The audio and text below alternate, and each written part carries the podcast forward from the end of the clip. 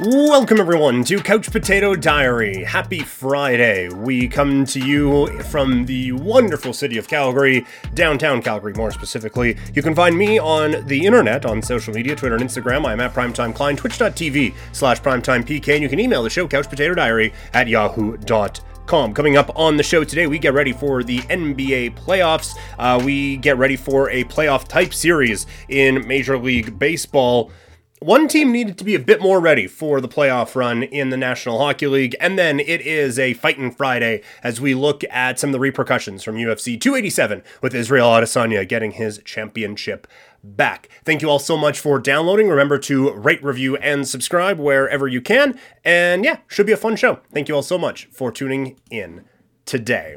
All right, let's begin in the NBA, where tonight it is the play-in eight seed games, the finals of the play-in. The these teams are left in the play-in round. Um, it's going to be a, a, very interesting day. We talked about the issues facing the two teams in the East with Miami and Chicago, where both teams kind of feel like they probably need to just blow this thing up. Out west, you have a couple of other interesting storylines. With Minnesota, they make the gigantic trade for Rudy Gobert. He then punches a teammate and isn't in the lineup for the biggest game that they've had in about a year, and and certainly the biggest game that Rudy Gobert has played with that team. And now they are a loss away from an upstart team of having completely sold the farm and finishing ninth it is a very difficult spot for them to be in going up against an Oklahoma City Thunder team who really, this is what this is supposed to be about, right? Like this is what the plan is supposed to give you. Maybe you, you get a, a couple of veteran teams where they've had some injury issues or a team that got off to a good start and had some injury problems or a team that got off to a slow start and really came on strong late. But overall, I think one of the values of the play-in tournament is you have an opportunity to showcase some of the exciting young talent that's in this league on a national stage. And on the flip side, the young exciting talent gets a chance to feel that spotlight, feel what it's like to be in a win or go home situation. Um, this is really, really, really what the, the plan is supposed to be about. Getting someone like Shai Gilgeous-Alexander on that national stage and having him feel what it is like to be in the postseason. And now you have an opportunity for a market like Oklahoma City to play their way into the postseason, get a, couple of postseason dates, and hopefully build some momentum. This is, to me, exactly what the play-in is supposed to do. And I think Shai Gil- Gilgeous-Alexander has really, I don't want to say flown under the radar because a lot of like national NBA people know how good Shai has been, but I feel like a lot of casual people really woke up to how good Shai Gilgeous-Alexander really can be. And I think they have an interesting opportunity here tonight against a Minnesota Timberwolves Timberwolves team that is certainly limping into this eighth place game. I don't think either team has a hope in hell against the Denver Nuggets, but is there anyone outside of the Twin Cities of um, uh, it's Minneapolis and St. Paul and Minneapolis, isn't it? Minneapolis, Minnesota. Yeah, yeah, yeah. Anyone outside of the Twin Cities? Wow, that was great American ge- uh, geometry. And of course, by geometry, I mean uh, geography. Boy, I am on fire today, but we're going to keep rolling through it. Um, but I, I don't know if anyone outside of Minnesota is overly excited to see the Timberwolves against the Nuggets. I think there is much more of an opportunity here to have a bit more fun, at least for four games, for the Oklahoma City Thunder to get into this one. And, and so I just, I, I really feel like this is what it's supposed to highlight. And on the other side of that matchup, that there was a bit of it too, with Brandon Ingram getting more of his flowers after what has been an extremely frustrating situation with the New Orleans Pelicans. And now where do they go with Zion Williamson? I think the the number going out there is like 140 or 114 games in four seasons since being drafted as the, this all-timer superstar guy in the in the NBA coming out of NCAA. Um, when he is on the floor, there is no question that he is one of the most talented players we have ever seen in the sport. But he's only been on the floor for about 20 games a year for four seasons, and New Orleans kind of has all their hopes on that dude. So it's going to be interesting to see what they do. But I thought it was a fun spotlight for them, and now being able to potentially grow um, that team in that way after they had a, a, bit of a spotlight a season ago. All right, let's get into some series previews. And as mentioned, we don't know all of them. We know six of the eight. We will find out the other two after play tonight. But let's get into um, some of these series and we will begin in the Eastern Conference, as it is the number two seed Boston Celtics taking on the Atlanta Hawks. Uh, the series price on this one is rather exaggerated. The Boston Celtics are minus 1,100 favorites, with the Atlanta Hawks, if you like them, you can get them at plus 650 right now.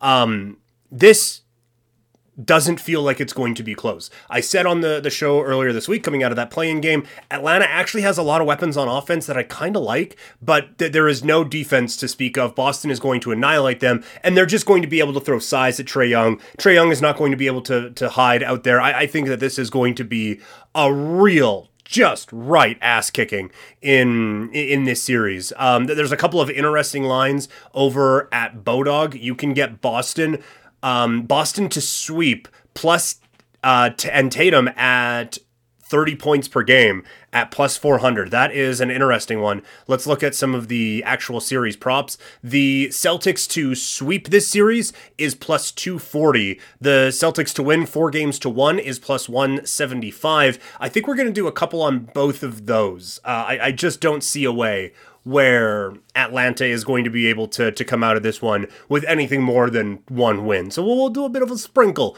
on on, on those ones for the um, for the, the, series prices. Also out east, it is the Brooklyn Nets taking on the Philadelphia 76ers. The Brooklyn Nets are significant underdogs after going into rebuild mode, but still making the playoffs thanks to a really fun stretch for Mikal Bridges. The Brooklyn Nets are plus 625, while Philadelphia is minus 1,000.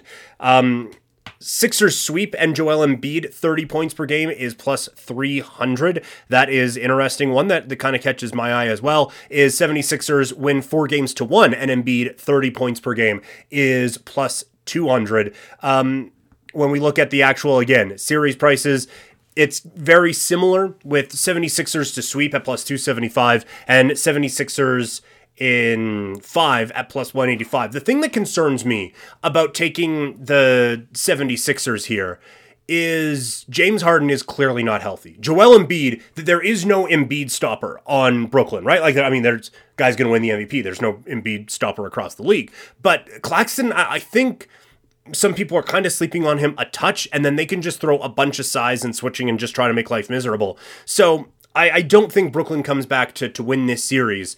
However, um, seeing here Nets plus two and a half in in this series. So if they push it to a game six, you you are winning that bet.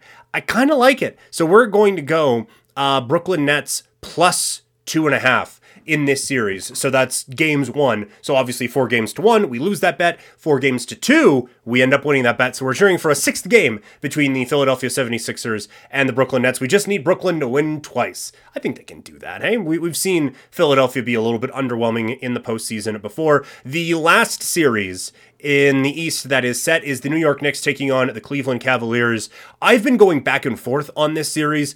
I have concerns about Randle being out at the start of it, and so that concerns me, um, I think, rather greatly. But the the the schedule is set up like they play. I think it's Saturday, then Tuesday, then Friday. So there's a very real chance Randle is going to be playing very early on in this series. And then it is so even between these two teams. This is going to be such a fun series. We saw the Knicks kind of collapse in the postseason a couple of years ago. I think that they have learned from that experience personally. And so I think looking at this now from uh, a New York Knickerbockers perspective, um, I I, I, do worry again about Randle's health, and even if he plays, how impactful is he going to be? Um, Donovan Mitchell got absolutely schooled by Brunson a year ago. I think there's going to be a little bit more to to Mitchell's game this time around, especially defensively. I think he was totally checked out of Utah at that point, which you can question because it's the playoffs, but still, I I do think that Donovan Mitchell is going to have a bigger impact in this series. I like Randle, I like Brunson, but there's just more pieces on Cleveland that I like. I do think the Cavaliers end up getting the the job done in this series. There isn't really uh, just absolutely calling it Cavaliers plus 400 doesn't really seem like the the best odds there. You get Cleveland minus a game and a half in this series. That feels like a good one. So they, they win it before seven. Ah, even that, I, I just I don't think that there is a a good value play at any point in this series. So Cleveland, New York is a stay away, and you probably just get the uh, probably just take this one game by game. Moving out west, such an interesting matchup. The Sacramento Kings taking on the Golden State Warriors. The Warriors are the sixth seed, but they are minus 275 favorites going up against the Sacramento team that is plus 225 as the underdogs. There are a whole lot of ways that this is a whole lot of fun. Um, you have a Sacramento team, first time since 2006 they have been in the postseason, so not the most experienced of bunches, um, bunch of players, sorry, or of bunches. You have a Golden State team that has limped down the stretch and has just kind of fallen into this six seed, and we're precariously close to having to go play in the play in. They do get Wiggins back. How does he factor back into this? Is going to be interesting. Also, this team was historically bad on the road this season, and Sacramento is going to be nuts for this series. I think there is value in just taking Sacramento at plus 225, but one of the ones that I think is really interesting in this um, in this series is taking Sacramento to win game one and Golden State to win the series. That one pays at plus 210. I think the Warriors get the job done, but they have struggled on the road. That home court advantage for Sacramento on Saturday is going to be bananas. So that's the, the, the official play that we're going to do. We're going to sprinkle a little bit on the value of Sacramento plus 225. I do think Golden State goes on to end up winning this series, but I do not believe that strongly enough to to put anything down on them uh, aside from tying it with a, a, Sacramento Kings play. The Memphis Grizzlies taking on the LA Lakers. The Grizzlies, the two seed, are just minus 140 under or uh, favorites, sorry, going up against LeBron James and the Lakers at plus 120. There's a lot of momentum going into this on the Lakers side. And I understand where people are coming from for that. They have LeBron James. AD is healthy. They LeBron has been pretty well rested over the last little bit before playing a couple of games down the stretch. Um, with the trades that they have made, this team I think fits a whole lot better. I think a lot of people are sleeping on Memphis and what they are able to do, specifically defensively. I think this is going to be a real grind of a series, and so I think there is value in just taking Memphis with the um, minus 140. You look at the, the, the series prices, Memphis minus a game and a half. So again, we'd have to win this one in six games. Memphis minus a game and a half is plus 170. I think that's going to be the play that we make. I, I, think this Memphis team is still really good, and I think people are just kind of caught up in the moment that is the LA Lakers. And lastly, it is the Phoenix Suns taking on the LA Clippers. The Phoenix Suns are five, minus 525 favorites, while the Clippers come in at plus 375 as the underdog in this series. No Paul George at the beginning of the series, and probably for no points in this series, is going to be a real challenge for the Clippers. Um, Paul or Kawhi Leonard, sorry, against Kevin Durant is going to be a fun, fun, fun matchup in this one, and kind of harken back for us Raptor fans to, to 2019, where Kawhi did get the better of KD in that one, but the the supporting cast for KD versus the the supporting cast for the LA Clippers, it's just not comparable. I think the the Suns actually win this one rather handily, and it looks like the odds makers are, are kind of in line with that. Um, even just to get Suns in six is plus 400 right now. You're looking at minus 220 for the, the Suns at um, at minus a game and a half in this series. So unfortunately, we have no value in this series whatsoever. But we, we have a few fun plays in the uh, the postseason picks. So that is what we are rolling with there. Uh, just quickly, a frustrating series loss for the Blue Jays as they fall to the Detroit Tigers um, in the, the last two games after a, a, real fun home opener. The bats just go a little bit quiet. I, I think there is a lot to be taken from a dominant start from Kevin Gausman, and they just didn't get the hits that they needed. And Chris Bassitt looked a little bit better in, in, his next outing. But now comes the test that this is the series that we were kind of geared up for. It is the Blue Jays taking on the Tampa Bay Rays, who are 13 0 coming into this one this is going to be the litmus test, I think, to see where Toronto is. I, I think everyone needs to be focused, and like th- th- this isn't going to be, a, oh yeah, well let's see, and if it's early. I I want this to be a, a serious effort to really see where this team is at this early in the season, and quickly in the NHL it, it turned into a bit of a jokey thing, and I, I think Montreal wildly overreacted to the e-bug emergency backup goalie getting brought into the game for the last minute to give him a, an NHL moment. I think the, the the Habs were kind of babies on that one. I have more of a problem with what Toronto did with their roster at the end of the year than I ever had with any kind of cap circumvention with Nikita Kucherov coming out of the lineup or with um uh, the whatever the Vegas Golden Knights were trying to do around the, the salary cap or whatever Chicago did at different points too. Like I, to me, that is perfectly allowed, right? And look, I mean, they did it, so all this was allowed as well. But but to me, like they were still Tampa Bay and Vegas were still able to get to the point they needed to get to in um, in getting into the Stanley Cup playoffs while still fielding a competitive roster. They just didn't have their main guy. They get they get their main guy back and fine. But I, I think people were really overreacting to Tampa Bay, putting themselves at a disadvantage by not having one of the top goal scorers and top playmakers in the league in Nikita Kucherov. Um, I thought, look, they had an unfair advantage. They didn't have Kucherov all year. Eh, I think you're going to need to do better than that. But for Toronto, at least with those other teams, they were able to field competitive rosters. For the Leafs to be in such a roster and salary cap situation that they couldn't even bring in two of their own goalies on a consistent basis, emergency backup goalie is supposed to be just that an emergency. It's supposed to be if someone gets hurt. You you have healthy goaltenders in your organization, you should have been able to deploy them. Um, but given roster constraints and given cap and whatever the hell, they, they weren't able to do it. I have more of a problem with that than anything cap circumvention anyone else was doing because those teams are still able to field competitive rosters. It was fun. It was neat. I'm not going to, to say they need to adjust the CBA on it. I understand I'm being a little bit old man yells at cloud, but I, I just thought is, oh, isn't this funny? It's like, no, this is a little embarrassing for a professional sports league. All right, that is enough rambling about those. It's now time for a Fightin' Friday.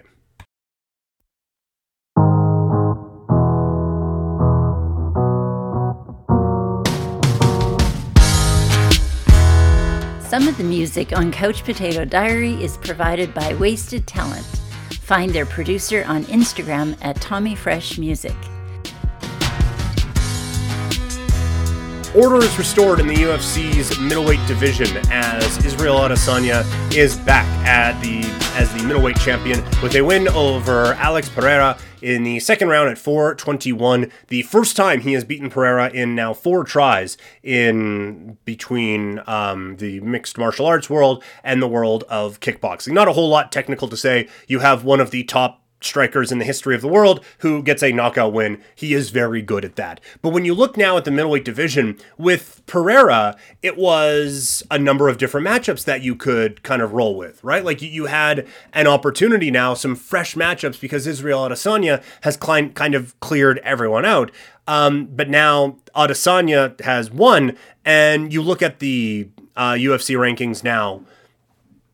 Pereira is number the number one. It sounds like he's going to be moving to the light heavyweight division. Robert Whitaker is two. We've established that one. Marvin Vettori is three. We've established that one. Um, you have Jared Cannonier at number four. A, no one's clamoring for that fight. B, we've established that one. Israel Adesanya won that fight as well. Paulo Costa is five. No one cares. And we figured that one out. Is he even still in the UFC? Um, Dricus Du Plessis is number six. Sean Strickland seven. Derek Brunson eight. Like, you see where this is going. Nobody cares.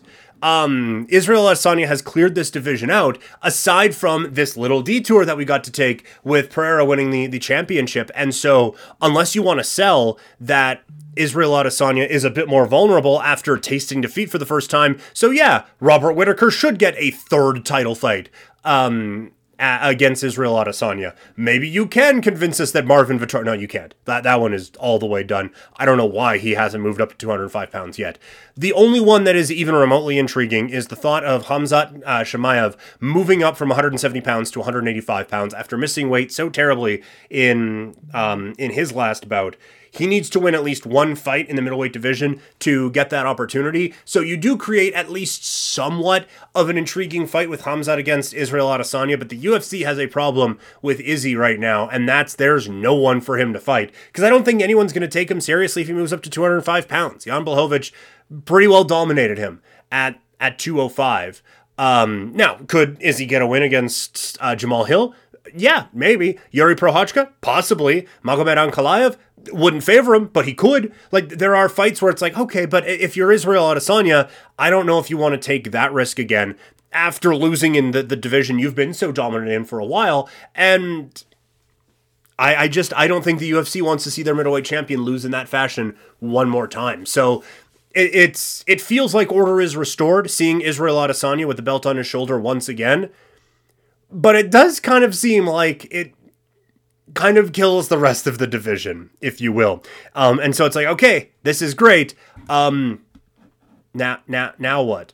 Moving on to this weekend's UFC card, uh, I believe they are in Kansas City. Did I read that right? Yes, they are at Kans in Kansas City, Missouri, where in the main event it'll be Max Holloway taking on Arnold Allen. Uh, for Max Holloway, he is coming off of a loss in his last bout, I believe. Yes, a loss in his last bout where he lost to Alexander Volkanovski for the third time in uh, how long ago was that? 2019. So the third time in three years, he has lost to Alexander Volkanovski, this time by unanimous decision after a split decision loss in 2020 and unanimous decision loss in 2019. He is taking on an interesting prospect at 145 pounds, and that would be Arnold Allen, who is 29 years old, out of Ipswich, England.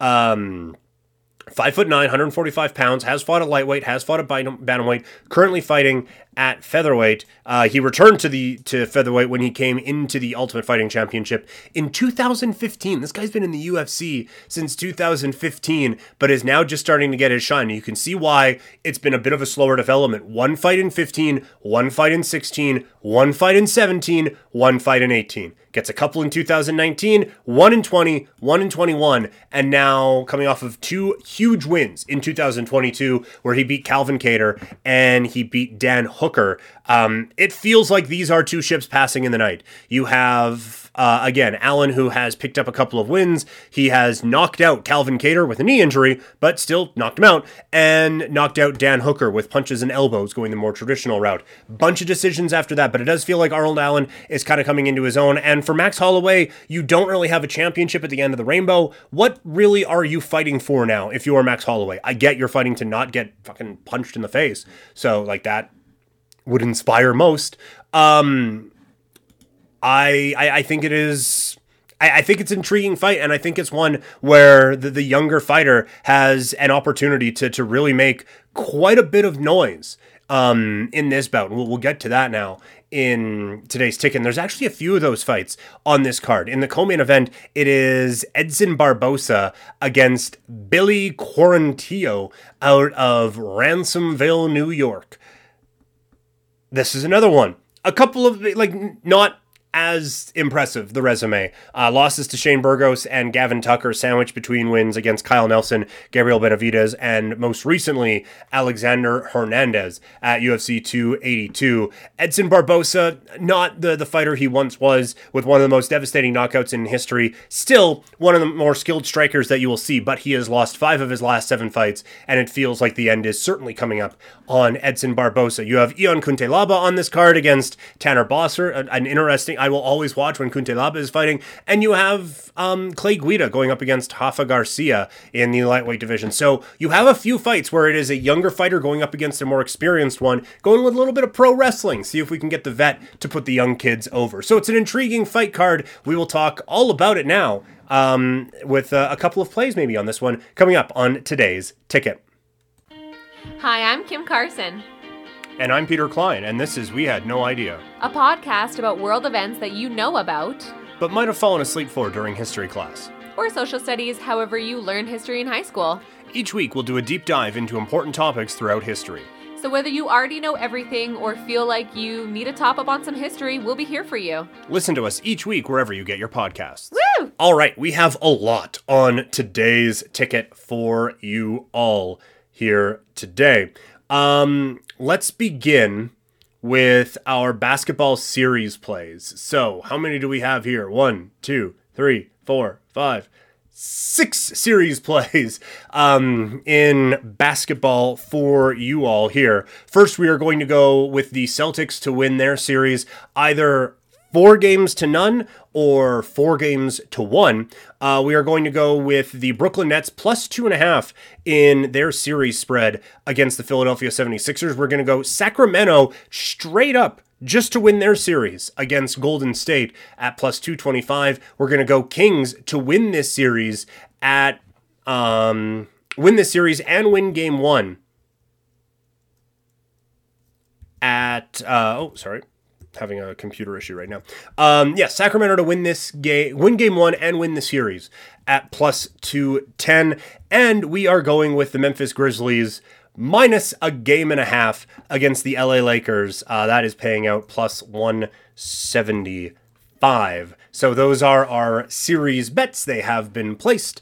Um, now let's go back over to some of the other stuff that we are looking at. Uh, for the Ultimate Fighting Championship coming up this Saturday, there's a few on this card that I will have my eye on. We're going to go Arnold Allen. He is the underdog at plus 156 at Coolbet. We are going to sprinkle a little bit on there. Uh, we like that one. Bobby or sorry, Billy Quarantillo at minus 155 against Edson Barboza. We're going to go with that one as well. No value in Rafa Garcia against Clay Guida. Um, Ion Cutelaba, mm, a slight favorite against Tanner Boser. We're going to go with that one as well. And on the prelims, also Jillian Robertson going up against Piera Rodriguez. Robertson, a slight underdog at plus 140. I like that for her. We're going to go with that one as well. Moving into the more traditional stick and ball type of sports. Um, tonight it is the Chicago Bulls taking on the Miami Heat. We're going to go Chicago plus five and a half against the Heat, as well as taking the under at mine or at uh, 208 and a half in uh, is that it for ba- oh no we also have in basketball tonight the oklahoma city thunder we're going plus five and a half with a bit of a sprinkle on oklahoma city to win this game straight up at minus one 80. Also on Saturday, we are going with Brooklyn taking on the Philadelphia 76ers. Don't see a whole lot of value in actually betting the game. We're going to go over rebounds for Joel Embiid at uh, over 11 and a half. That is paying out at plus 105. On the line for us tonight, if Colorado wins, then we cash our Central Division winner for the, the Avalanche there. So that is going to be a, a, nice little win for us at plus 650. We're also going to get uh, the Carolina Hurricanes Metropolitan Division winner in season win. That one got locked up the other day, so that's going to be credited to us very shortly. Moving into the world of baseball, I think the Yankees bounce back tonight against the Twins. Uh, that one is minus one and a half. I think they do that. I'm just going to fade the Red Sox for a while. So we're going to go Angels minus one and a half in that game. And we're going to go Mets minus one and a half against Oakland, who truly sucks. Um, that one is going to be our play there. That minus one and a half is at stake. Um, oh, and we also have Sacramento money line against Golden State at minus 110. So a lot of plays on today's ticket. Normally we do the summary. I'm not going to go through all of those again. I feel like that went too long anyway. Thank you all so much for tuning in, for downloading, and for listening. We will get back to regularly scheduled programming next week. Have a great weekend, everyone. Follow me on social media at Primetime Klein on Twitter and Instagram. Hoping to be on Twitch a little bit later on today, and I'll talk to you all later.